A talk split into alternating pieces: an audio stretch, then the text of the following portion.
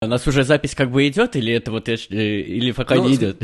Не, ну смотри, я запись поставил. А, если ага. вдруг мы сейчас что-то замутим прикольно, я потом это куда-нибудь засуну, например. Не получится прикольно, не засуну. Это касается всего подкаста. Всем привет! Это подкаст «Разберись» о психологии творческих людей. Сегодня у меня в гостях электронный продюсер из Санкт-Петербурга Супчик. Настоящее имя Алексей Сущик. Известен по работам с Бульвар Депо, ЛСП, Хаски, Айгел и другими. Всем привет. привет. Я бы хотел поговорить с тобой о твоей карьере. Мои гости делятся на две категории. Те, у которых получилось сделать музыкальную карьеру, несмотря на психологические проблемы, и тех, кто умудряется делать карьеру как будто бы вообще без психологических проблем. И ты, кажется, относишься ко второй группе. А, а, так вот, а... я бы хотел выяснить, какого черта у тебя это получается. Так что давай разберемся. А, погнали. А, всем привет. А, собственно, вопрос хороший. Я, честно говоря, не знаю, как у меня это получается. Возможно, я на что-то не обращаю внимания, но пока тфу-тфу-тфу, и не было каких-то таких ситуаций в моей жизни, чтобы я подумал, вот сейчас, да, что-то не так происходит в моей голове. Поэтому я и думаю, что вроде тфу-тфу-тфу, тот алгоритм действия, который идет, он вроде бы правильный, раз мое сознание не сопротивляется или не дает мне каких-то подсказок, что что-то идет не так. Поэтому вот как-то мой путь продвигается без каких-то подножек из вот отсюда. Ну да, да, это же и кайф. Знаешь, знаешь, что самое обидное? Самое обидное, те люди, у которых получаются, ни хрена не понимают, почему у них это получается. Это идеально. Ошибка выжившего, слышал? Не, не слышал. Что это такое? Ну, ошибка выжившего – это эм, когда ну, вот, например, в музыкальной индустрии ошибка выжившего работает следующим образом.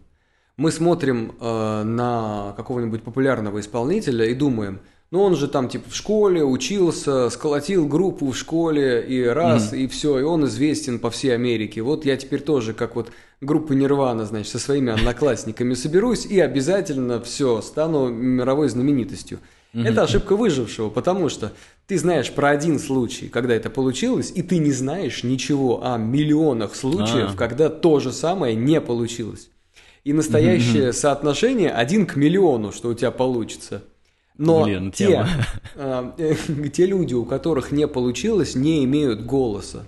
Ты про них ничего не знаешь. И поэтому у тебя возникает искаженное восприятие о том, что как будто бы угу. успех очень вероятен, хотя на самом деле он очень маловероятен. Угу. И этот парадокс выжившего его иллюстрируют обычно таким, ну то есть типа идет война и а, возвращаются возвращаются с поля с поля боя самолеты. Угу. И мы, изучая эти самолеты, можем обнаружить, что на некоторых частях, а, скажем так, корпуса и крыльев есть пулевые отверстия. Угу. Так вот, вопрос, э, что нам нужно делать с этой информацией? То есть э, в каких-то местах, э, в каких-то местах больше, соответственно, этих отверстий, в каких-то да. местах меньше этих отверстий. Угу. И где нам стоит защищать? Где есть отверстия или где нет отверстий? Как ты думаешь? Опа. так, а, так, самолеты возвращаются, на них есть в некоторых местах отверстия, но, следовательно, в, в тех местах, где есть отверстия, там уже стреляли. Ну, с, с той стороны стреляли, а там, где нет отверстий, там не стреляли. Но тем больше у меня вопросов к тому пространству, откуда выстрелов не было. Значит, там как будто еще непонятно, что там есть, а чего нет. А там уже мы точно знаем, что враг как будто бы есть.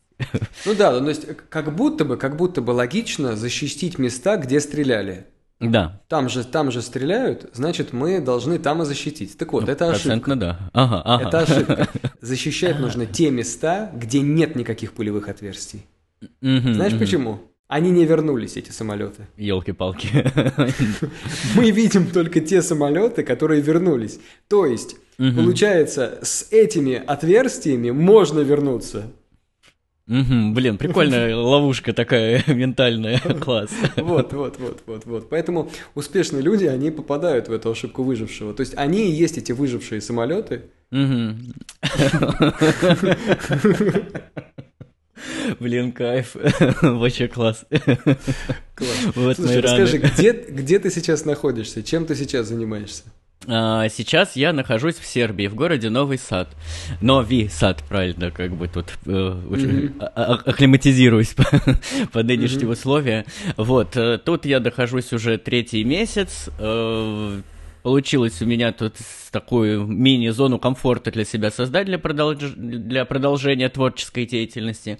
И вот на данный момент времени я стараюсь из этого максимально вычерпать все, что у меня не вычерпывалось в моменты, когда, ну, собственно, я вот 10 месяцев пробыл в России, и там за 10 месяцев я ничего, ну, именно от души ничего не мог что-то создать.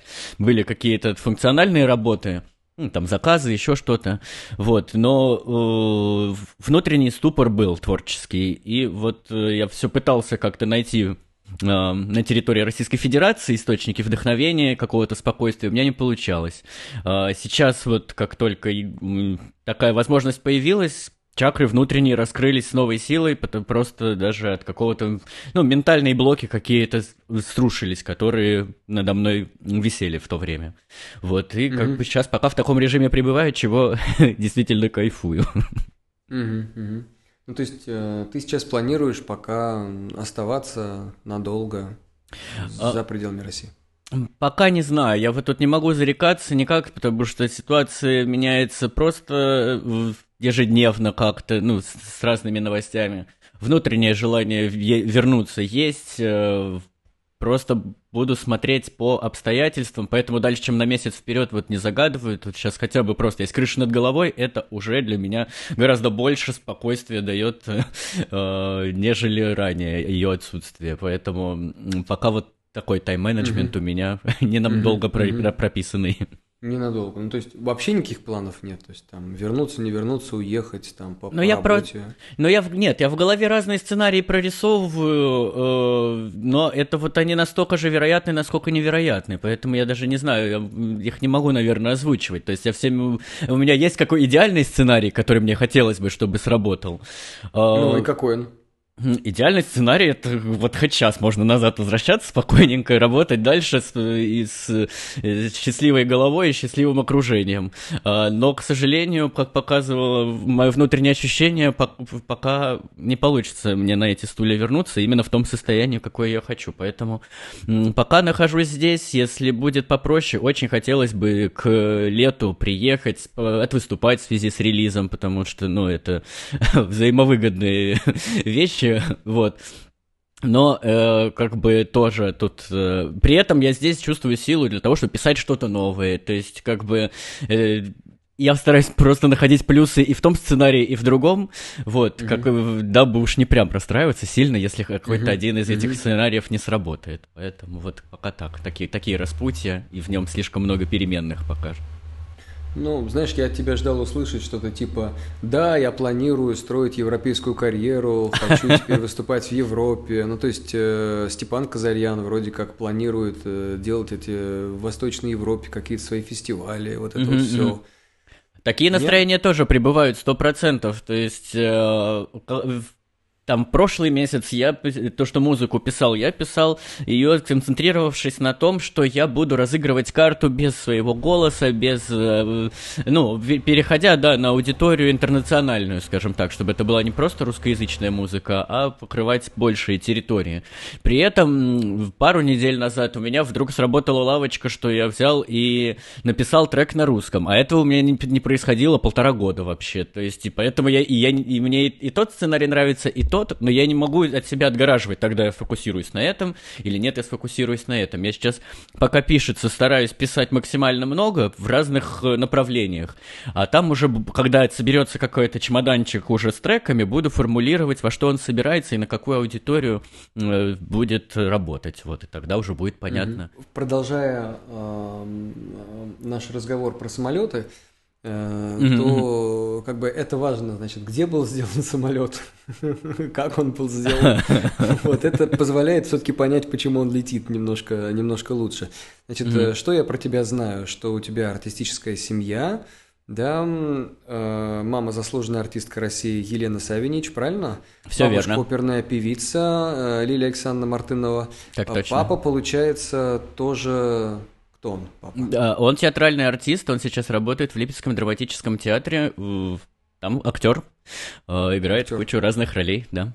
Не, не, не певец, просто актер. Нет, нет, он драматический актер. Но там, хотя в этом театре тогда уж коли пошла речь, и музыкальные спектакли есть, поэтому этот навык он в себе тоже раскачал. Mm-hmm. То есть э, он тоже поет на сцене? Да. Класс. Класс. Смотри, а получается, у тебя э, такая история интересная. То есть ты родился в Кривом Роге, на Украине. Да, все верно. Потом, значит, соответственно, переехал э, в Оренбург, где-то да. в маленьком каком-то состоянии. Потом еще был Липецк, и только потом был Петербург. Да. И я так понимаю, что, получается, бабушка тобой занималась, даже не родители? Но там, э, получается, именно в школьный период, то есть это с первого, ну, там как, э, во сколько я, в 7 лет, да, в 7 вроде, в 6-7 лет пошел в школу, и вот это я был в Липецке, и там я жил с бабушкой и дедушкой, потом дедушки не стало, и до какого пятого, шестого класса я жил только с бабушкой, и вот она меня как раз отправила в музыкальную школу и занималась моим вот таким формированием и образованием в таком возрасте. А дальше mm-hmm. уже постепенно сначала отец переехал в Липецк тоже в пятом-шестом классе, и потом уже мама в восьмом, девятом. Вот, то есть это такими этапами собиралась семья воедино. вот. Слушай, ну, ну интересно, интересно. У меня в голове просто такая какая-то ясная картина не складывается. Это как получается? То есть твои родители жили из Кривого... Кто из Кривого Рога-то из них? А, а, отец из Кривого Рога, мама родилась в Самаре, но вот работала в Кривом Роге в театре тоже. И там вот они, угу. работая в театре, придумали, что я появлюсь. Ага, придумали, да. То есть мама тоже актриса? Да, да, заслуженная артистка России, ну как бы тогда это Советский Союз же еще был, вот, то есть там угу. как бы это. Вот, да, мама у меня артистка, да, тоже. Понятно, понятно. Ну, есть э, мама и папа у тебя театральные актеры. Все верно, да. Да, да. Ясно. И э, получается, ну, у них как-то, видимо, там какая-то сложная была семейная история. Почему а, нет, нет, там, отдали. А, там а, не то чтобы сложная семейная история, там получалось так, что а, Сейчас э, я точно сформулирую, чтобы не заплутать и не переврать. А, то есть э, задача была у родителей, у папы, мамы, они работали в Оренбурге в, те, в театрах. Там была задача э, с да, ну, со стажем связанное, то есть там им, надо было по работе доработать в конкретных театрах, э, чтобы дослужиться до пенсионного возраста, который вот у них стаж появляется.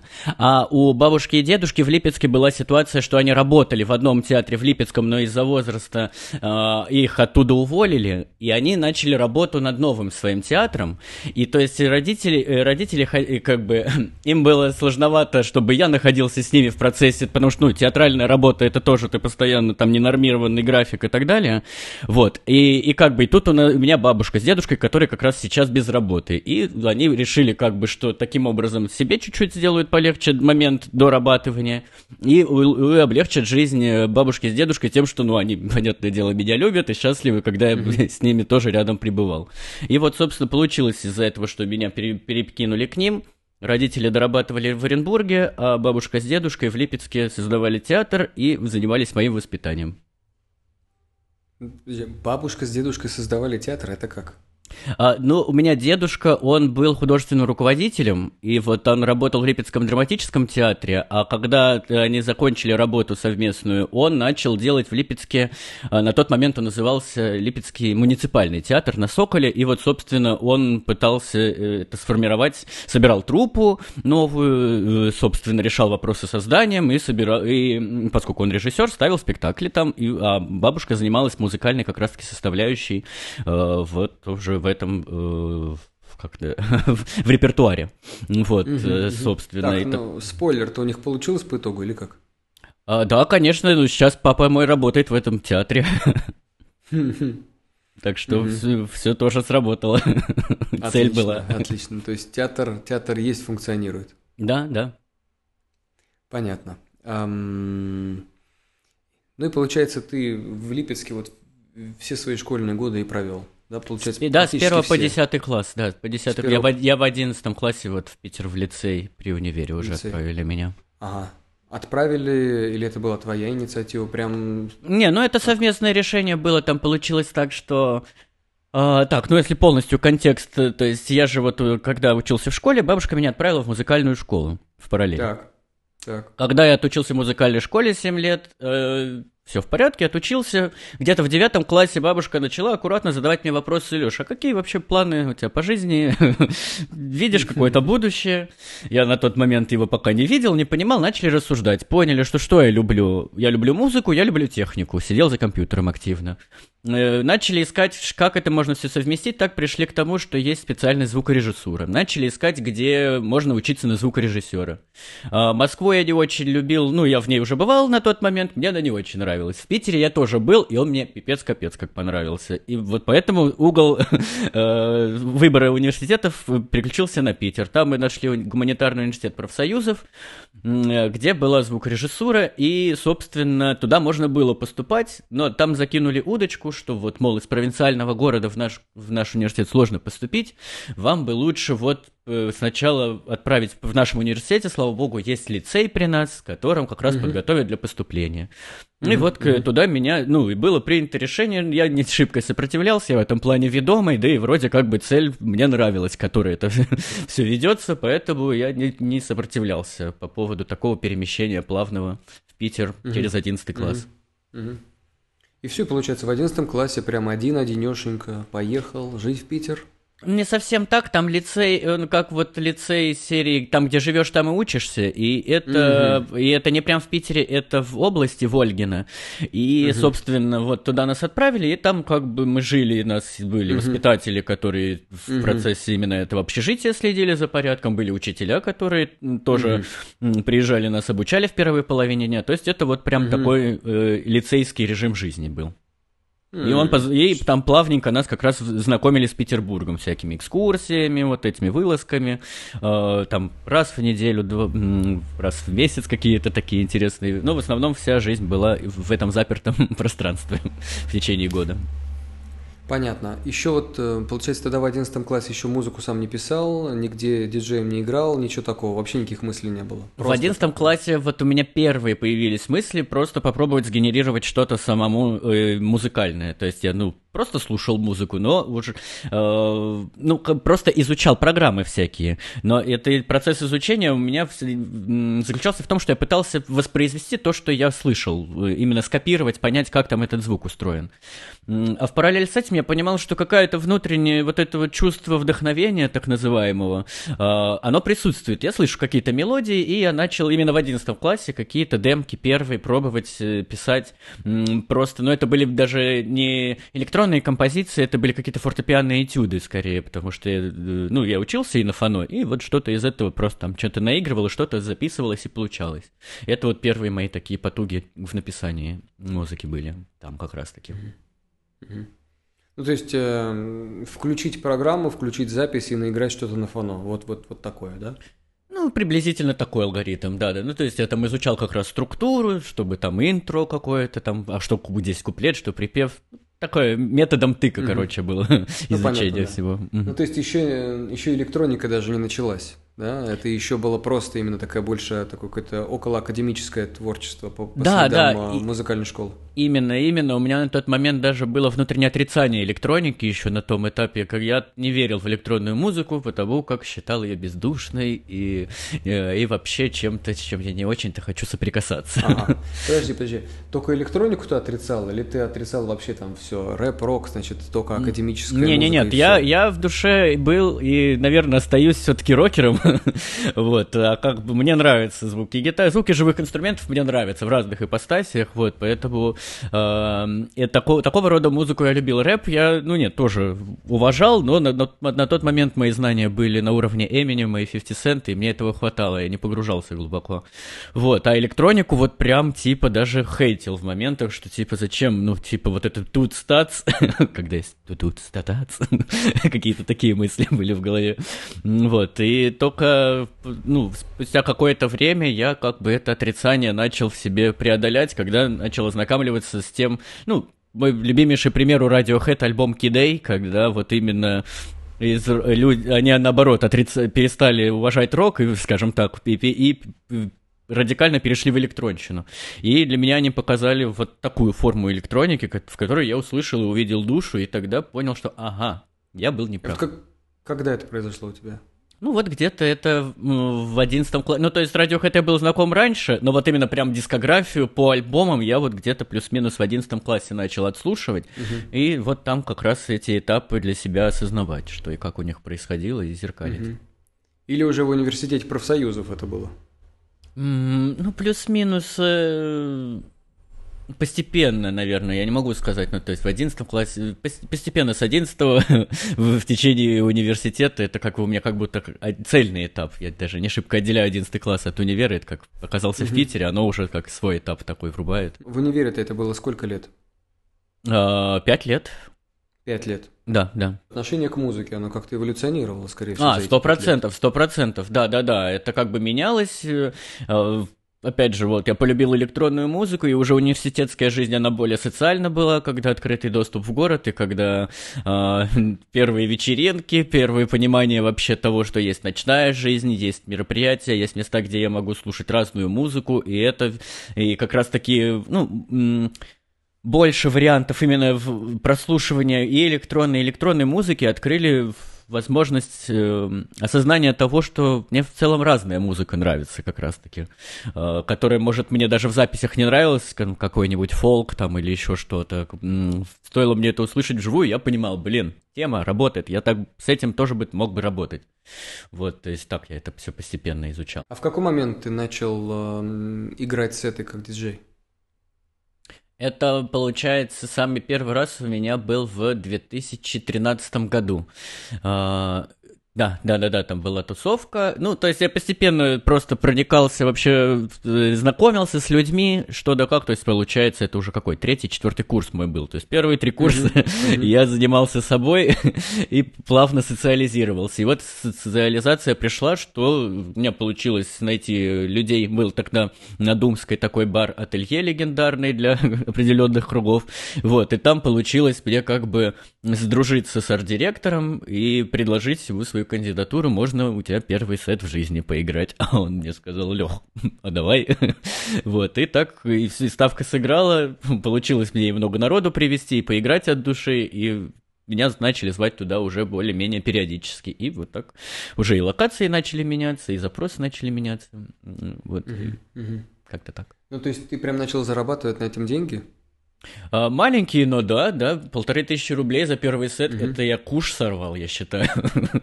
это в 2013 году, это в том баре, если что, пиво стоило 80 рублей на тот момент, то есть это я реально поднял денег. вот. А ты вообще как-то по-другому зарабатывал тогда в то время? А, в параллель с этим а, я зарабатывал за счет, э, э, ну, у нас были такие, как это, не постоянная работа, но какие-нибудь сменщики из серии монтаж каких-то сцен, проводка проводов, переноска кабелей, э, колонок, установка, вот, то есть там была определенная контора, которая периодически брала вот нас как студентов, а не то чтобы на практику, ну, как такая дешевая рабочая сила, но которая, мы уже немного подкованы в том, что где, провод красный, где провод черный, и этого уже как бы достаточно для того, чтобы заниматься чуть более тонкой работой в плане организации мероприятий. Вот я работал в такой сфере, ну, подрабатывал, я не могу сказать, то есть там было какое-то мероприятие, там, не знаю, новогодний корпоратив Газпрома, например, скажем. Ну, и там просто надо много народу, которые будут вот перетаскивать колонки слева направо, еще что-то, и эта работа там неделю это занимает. Вот так, угу. типа, в таких штуках я пребывал. А, также в параллель еще э, так устраивался, как звукорежиссером в разные клубы, заведения. А, но там это как бы тоже, опять же, просто способ заработка, потому что там ничего связанного с тем, что мне это физически нравилось и доставляло удовольствие, не было. так что, ну, как такое тоже. Какие-то, наверное, навыки полезные давались, но я, честно говоря, их старался стереть из памяти. а когда ты начал уже прям музыку писать и выпускать? Или писать и не выпускать? Когда это началось все? Ну, в университете, вот как раз на первом курсе я просто сделал без всякой надежды на успех ВКонтакте. Сделал себе, как это, группу, тогда даже пабликов не было. И так и написал, мол, если что, это я Леха, буду сюда скидывать свои треки, которые вот что-то у меня получается. И все, без ну, будет что будет. И вот с первого курса начал туда и загружать какие-то приколы, просто своим, друз... своим друзьям всем приглашение разослал, и как бы там было человек там 80, потом 20, 150, потом 200, ну там какой-то вот момент было, там не больше 500 людей, и тогда я скидывал по треку, но вот меня интересовал момент как бы выходить на чуть более широкую аудиторию, как-то надо же это какой-то вес приобретать вот и, и в интернет-среде, вот, и использовал я тот же самый алгоритм, про который ты мне рассказывал в начале от чувака «Дайте танк», я просто писал в наглую напрямую всем подряд, мол, я такой чувак, э, мне 17 лет, вот мой пятый трек в жизни. Мне кажется, он вам должен понравиться. и, ну, просто ждал ответов, и кто-то мне писал, ну, интересно, ну, странно, или прикольно. Ну, в общем, был просто какие-то ответы, да, такие, я так понимаю, дружелюбные, но в плане, чтобы просто не убить во мне художника. подожди, подожди, подожди. А ты кому писал-то? Вообще просто случайным людям? Не-не-не, а, нет, нет, нет, не случайным. Я, я писал, э, ну, всяким организаторам пабликов, там, которые, ну, по которые освещают музыку, ну, которые я сам был подписан, связанным с музыкой. Вот, просто я напрямую им писал, что вот было бы круто, если вы выложили мою песенку, пожалуйста. Ну, там э, считанное количество людей, или это были сотни людей? Не-не-не, это не прям спам-атака, это там, наверное, ну, человек там 15-20, наверное, неизвестных, незнакомых со мной лично вот таким образом случайно со мной знакомились. Ты сперва начал выпускаться уже прям официально-официально, а потом познакомился с Бульвар Депо? Или все-таки наоборот? Э, так, так, так, нет, нет, там, сначала, там наоборот получилось. Ну, то есть выпускаться, опять же, что там э, понятие официально, ну, то есть выкладывал я ВКонтакте все официально, лично. В какой момент она перешла уже вот, вот в официальную официальность? Такой с лейблом выпускаюсь официально стриминги. А, официально, да, да, официальность это у меня уже пошла эм, сейчас не напутать, 2000, наверное, 16-17 год, э, когда я начал работать с лейблом Гиперболоид и выпускать вот электронщину свою через них. То есть тоже там я угу. достаточно долго вот по этому алгоритму как раз-таки работал, написывая и выскидывая свои демки. Э, вот, что-то оставалось без ответа, что-то без ответа, но тем самым я заявил о себе, что ребята мне впоследствии сами написали, что мы приезжаем в Питер, и если что, можем тебя пригласить выступить вместе с нами. И вот так вот этот вот алгоритм небольшой назойливости такой сработал. Вот, и уже, ну, вот как раз-таки это мой такой так называемый первый лейбл, и там официальный как раз-таки, наверное, первый альбом у меня вот и выходил, стресс, с техно такой этой э, жесткой штучкой. Вот, а до этого времени все было неофициально, и вот в, на этом неофициальном этапе вот точно так же и мы познакомились с Депо, который также неофициально делал свои альбомы. то есть мы там либо SoundCloud для нас были, либо вот, собственно, ВКонтакте, как такие два места популяризации наш, ну, расскажи, нашего творчества. Познакомились, а, познакомились мы а, сейчас, так, это получается 2000, наверное, 12 год был, плюс-минус через мою хорошую подругу, которая находилась в отношениях с чуваком, который был хорошим другом с Тёмой. И, собственно, эм, Тёма жил в Уфе, периодически приезжая в Петербург с какими-то своими приколами, типа по граффити или еще что-то. Вот. А я виделся со своей подругой, и вот так получилось, что мы в одной компании все собрались, познакомились друг с другом, Тёмыч сказал привет, я типа рэп читаю, говорю, а я музло делаю, ну и все, и давай что-нибудь похимичим, давай похимичим. Так эта химия до сих пор и работает. У него тогда еще такого количества стримов не было. То есть он понятие, не... понятие стримов, по-моему, тогда еще даже не было. Поэтому это просто... Он мне показал свой рэпчик, я такой, бам, тема. Я ему показал свои треки, он говорит, бам, тема. То есть э, э, на такой, на дружелюбной волне, и опять же, вот эта тема, без всякой надежды на успех. То есть мы, там, мы туда не за бабками пришли, а как бы просто вот это внутреннее... Мы еще же, ну, молодые, сколько нам тогда было, по 20 лет, это как бы, блин, в жопе шило еще было, что да что угодно, давай делать что угодно. Вот, так, так и делалось. Там же был, значит, какой-то один известный трек, да, который прямо, это OCB, да? Так точно, да, да, да, это переломный момент. Ну, расскажи, вообще расскажи, как это началось, что это за переломный был момент, в чем он состоял? Ну, это такая комедия забавная. Uh, ну, Тёма выпускает свой альбом, uh, в котором в том числе и был трек, трек OCB, абстрактный атмосферный хип-хоп. Ничего там, э, ну, в плане, типа, об... в стиле всего релиза, который у него тогда был. Но он говорит, вот у меня есть идея разослать, типа, продюсерам разным акапеллы, сделать такой как альбом ремиксов, там на тот момент уже община своих продюсеров была, которые мы друг с другом общались, вот, и он говорит, было бы прикольно, разные ремиксы собрать, разное видение. Ну и погнали. Он мне скинул эти акапеллы. Сначала я сделал какую-то версию просто в классическом стиле рэп. Но она не шибко отличалась от оригинала. В плане не, не было какой-то новой простройки, просто новые, новые звуки, но смысл тот же. Ну и как-то меня самого это даже не очень будоражило. Я в целом это Тёмычу не отправлял. И вот в вот так тыкаясь, экспериментируя, пришла мне в голову идея, сидя на кухне, на тот момент я в ноутбуке, в наушниках на кухне сидел, и, собственно, пришла идея так, а что вот рэп э, с рэповыми битами, это, конечно, очень оригинально, а что насчет прямой бочки и рэпа? Это я вообще где-то слышал, вспоминаю, что вроде не было такого. Думаю, а вообще это сработает или не сработает? Я сделал, и вот словил это странное чувство, когда, типа, это работает, но я, у меня нету примера перед глазами, когда это уже у кого-то работает работало.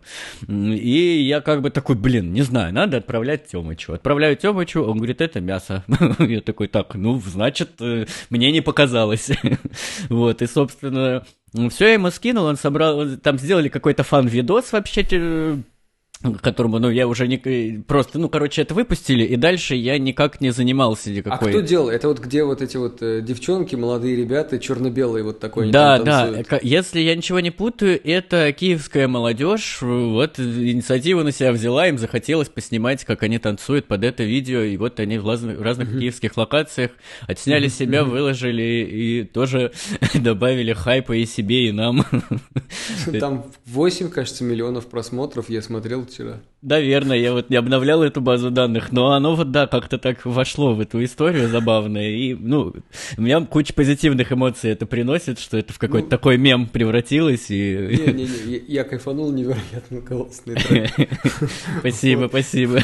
Классные, классные видосы, знаешь, какое-то такое живое от него ощущение очень. Да, да, там от души как бы, ну, все сделано просто, это читается. Да, это читается сто процентов. А, и что началось так? Ну, выложили. И вот, вот что значит бомбануло? Давай. А, как ну, это вообще происходило? Э, это не прям такое, ну, то есть на тот же момент и там не было там тиктоков или еще что-то, что, ну, вообще каких-то разных, что с разных сторон могла произойти вот это, скажем так, хайп-атака, вот, то есть просто периодически кто-то где-то что-то отмечал, кто-то писал, что вот, не знаем, кто ты, но трек крутой, типа, респект, это, ну, типа, всегда приятно и до сих пор приятно, вот, поэтому для меня это как-то так сработало. Ну, а там потом просто э, уже, ну, и Тёмыч начал набирать какой-то вес со своей аудиторией, в том числе и благодаря вот этому смешению, что от меня там электронщики забежали на рэп-сцену, типа, что это такое, как прикольно звучит. Что ко мне пришла рэперская аудитория, которая, ну, не, не бум-бум в электронщине, но типа, блин, это стиль, чувак, это стиль, вот. И я такой, ну, и слава богу, круто, что хоть что-то там нащупало получилось. Вот, и, э, и вот оно как-то так и работало, а дальше... Ну, я не шибко на этом держался, то есть я сделал трек и сделал, у меня, мне также продолжался этот голод и интерес, ну, просто в попытке создавать что-то новенькое еще. То есть mm-hmm. вот это был просто один из первых примеров, когда эта попытка создать что-то новое сработала. Следовательно, я понял, что путь рабочий. Главное просто экспериментировать, тыкать, и результат, ну, так или иначе, дойдет до своего слушателя, скажем так. Угу. Вот а я правильно понимаю, что именно после этого ты решил, что ты хочешь что-то позаписывать и с текстом собственным, с собственным голосом? Ой, нет, это не прям после этого, это у меня долгий этап был, то есть, получается, этот трек, он вышел в 2015-2016 году, а первые потуги в собственное сочинение песен у меня были в 2018-2019 году, то есть я плавно, очень медленно к этому даже приходил, не то что плавно. То есть я занимался продакшеном, я писал просто музыкальные релизы какие-то, Э, с другими артистами работал, но вот именно свое сольное и еще исполнительское э, творчество я даже очень медленно приходил к тому, что вообще хочу ли я этим заниматься, потому что в целом-то у меня изначально потуги такой, ну, нужды не было в том, что я что-то словами хочу говорить. Мне очень нравился музыкальный язык, потому что он более абстрактный, следовательно, там меньше правил каких-то есть, а, и, и я, ну, меньше рамок каких-то. При этом, как мне казалось, что можно с большей аудиторией разговаривать. Ну, я имею в виду не только с русскоязычной, а вообще, ну, как бы вот даже, ну, меня успокаивала мысль, что кто-нибудь в Мексике может наткнуться на мой трек и словить мой вайп. Это вот идеально. То есть вот, вот ради чего я это все делаю. А, но потом, как бы я понимал, что я существую в российских реалиях, в российском шоу-бизнесе, скажем, шоу-бизнесе. Но а, то, что тут, как ни крути, за музыкой еще все-таки людям интересно персонажа какого-то представлять себе. А, то есть э, а, ну, гораздо ну, проще про персонажа создавать уже как раз-таки давая ему голос. И вот я начал уже экспериментировать с голосом, с текстами, и вот как-то в эти дебри уходить и изучать их для себя, как новый инструмент такой. Ну вот где-то примерно после OCB э, э, с Боливаром у тебя, наверное, начались какие-то заказы на продакшн, то есть ты начал зарабатывать не только там звукарем э, в клубах, а просто на продакшене, на сведении. Да, да, уже, по, уже, по, ну, уже пошли, да, и такие заказы, такая форма деятельности тоже. Угу. Она плюс-минус угу. в этих же временных рамках постепенно появлялась. Э, ну, я в параллель с этим и обучался этому мастерству, и, и постепенно и работал, как практиковал. Но эм, основной твой заработок тогда был э, в чем? Вот в этом, э, в продакшене или в выступлениях э, уже? Или все-таки это были клубы? То есть э, как это вообще существовало? Э, там все в перемешку на самом деле было. То есть это никогда э, не было какого-то фиксированного режима дохода. То есть он угу. то был, то не был. Я, ну, в любом случае он появлялся тогда, когда я понимал, что мне, мне надо кушать. вот, и поэтому я там, ну, то есть я очень старался не работать через силу, ну, в плане того, что из-под палки мне не хотелось работать, и поэтому я, ну, когда была возможность не вписываться в какую-то сомнительную тему, я в нее не вписывался. Когда я понимал, что надо, я такой, ну, погнали, поработаем на, там, на корпоративе, на каком-то там звук звукарем, например. Э, и вот это все в перемешку было, то есть э, Заказов, mm-hmm. понятное дело, на тот момент именно как звукорежиссер и, и композитор было не так много. Э, собственно, и как звукорежиссер, ну, этот, физически, тоже там на мероприятиях, тоже то появлялось, то не появлялось. И мероприятия с диджей-сетами тоже то появлялись, то не появлялись. Открылась новая лавочка с тем, чтобы возить меня по городам с выступлениями, вот это э, появил, появилось как такой интерес у публики, что uh-huh, так, uh-huh. это тоже было круто, и, собственно, мне это, это максимальное удовольствие мне приносило, и как бы это происходило, ну, не прям капец как часто, но происходило, и это меня вполне себе удовлетворяло. Uh-huh. Вот. То есть ты вообще не можешь выделить какой-то главный Основ... источник дохода? Главный источник дохода вообще не могу выделить. То есть там был эпизод, когда там не могли именно выступления больше принести, но при этом mm-hmm. я точно в параллель с этим занимался еще и, допустим, продакшеном. Э, mm-hmm. и, и наоборот, то есть я выполнил какой-то заказ, он сработал, но после этого, например, выступлений было не так много. Поэтому тут реально сложно как-то сказать, что вот тогда-то я точно только этим занимался. Mm-hmm. Mm-hmm. А сейчас в основном ты чем зарабатываешь? А, сейчас в основном я зарабатываю продакшеном, именно где выполняя заказы. А, в параллель с этим, слава, ну как сказать, слава богу, но выпуск релизов, да, да, ну, начал приносить наконец-таки финансы какие-то. А, я этому только рад. Надеюсь, это будет продолжаться в том же духе. Я именно сейчас вот про финансовую составляющую, выгодность в делании собственной авторской музыки. Ты имеешь в виду выгодно в том смысле, что со стримингов какие-то деньги стали существенно поступать? И со стримингов, и, ну, вот э, работа с артистами, когда происходит, то есть это э, ну, я там, ну, там тоже разные сценарии есть, когда это именно как заказ оплачивается, иногда это именно работа за роялтис идет. И вот, собственно, я рад тому, что многие, ну, многие артисты, с кем я работаю за роялтис, не обламывают меня с, с этим самым роялтис, и это тоже приносит свои средства. Я вот э, в одном из твоих предыдущих интервью услышал такую фразу, что твой э, способ э, поиска, э, поиска вдохновения в том, чтобы никакое вдохновение не искать, а вообще проснуться и начать писать до завтрака. Мгм. можешь рассказать про свой метод, как ты работаешь, как ты пишешь вообще материал? А, Сейчас он немного у меня трансформировался, этот вид. Я сейчас не совсем мучаю себя изнурительными э, утрами, потому что завтрак все-таки полезный и важный прием пищи. Вот. Но сейчас э, я работаю в том режиме, что я просто встаю, завтракаю, а дальше алгоритм все тот же самый. Я просто сажусь и либо выполняю ну, заказ, когда он у меня там конкретный какой-то есть, либо если его нет, но есть э, внутреннее чувство того, что у меня есть силы что-то сейчас сделать, я сажусь и что-то делаю. В, в процессе работы понимаю вообще, что это может быть и зачем это будет. Вот как в каком-то таком... Ну, короче, такую рутину для себя создаю, но эта рутина как раз-таки является залогом такого креативного мышления, что ли, как бы это высокопарно не звучало. Э, Но вот она функционирует, она работает как-то просто. У меня альтернатив каких-то нет, э, как-то чем-то себя еще отвлекать, какими-нибудь приколами, куда-нибудь сходить. Да зачем? Вот у меня сейчас вот это моя работа, это мой офис, я в нем, я работаю. И вот так как-то я к этому отношусь, и... Тьфу-тьфу-тьфу. Работаю я, и это работает. Я сколько не читаю каких-то авторов, а, не анализирую сам, не вот разговариваю с другими людьми, я все больше и больше убеждаюсь в том, что настоящее вдохновение – это не, знаешь, типа, не, не испытать какое-то сильное чувство и его переработать, не увидеть что-то красивое и это сделать, а это скорее какой-то рутинный именно процесс. То есть ты садишься и говоришь, окей, я сейчас занимаюсь творчеством, что Мгм. там у меня в голове, что там у меня внутри, какие у меня мысли прямо сейчас.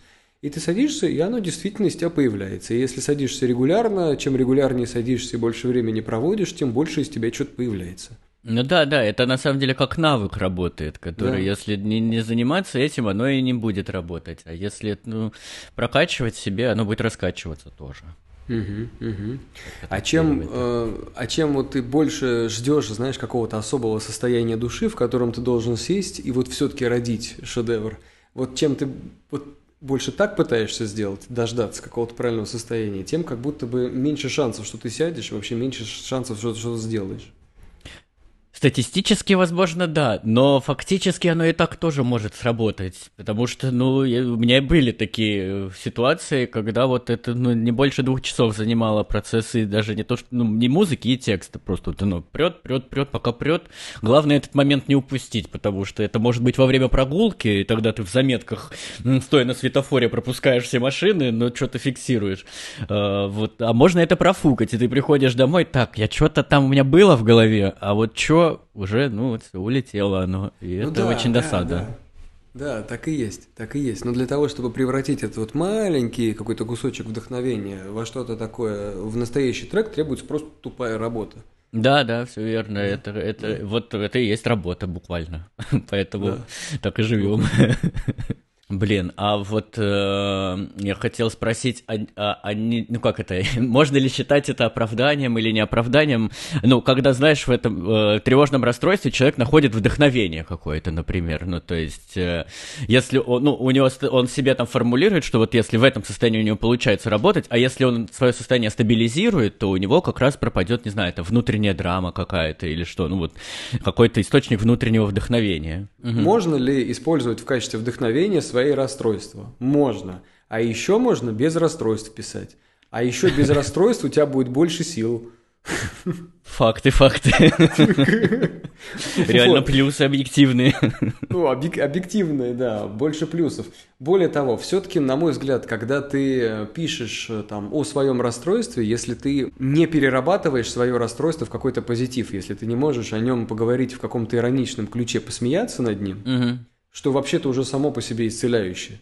Мгм. Э, Вот, если ты этого не можешь сделать, э, то в таком случае ты будешь скорее затягивать своих слушателей в расстройство. То есть ты будешь транслировать свою депрессию в музыку, и от твоей музыки людям станет плохо, скорее всего. Мгм, мгм. И то есть, наверное, какие-то депрессивные люди, которые любят гонять какие-то тревожные депрессивные мысли в голове, с удовольствием послушают это.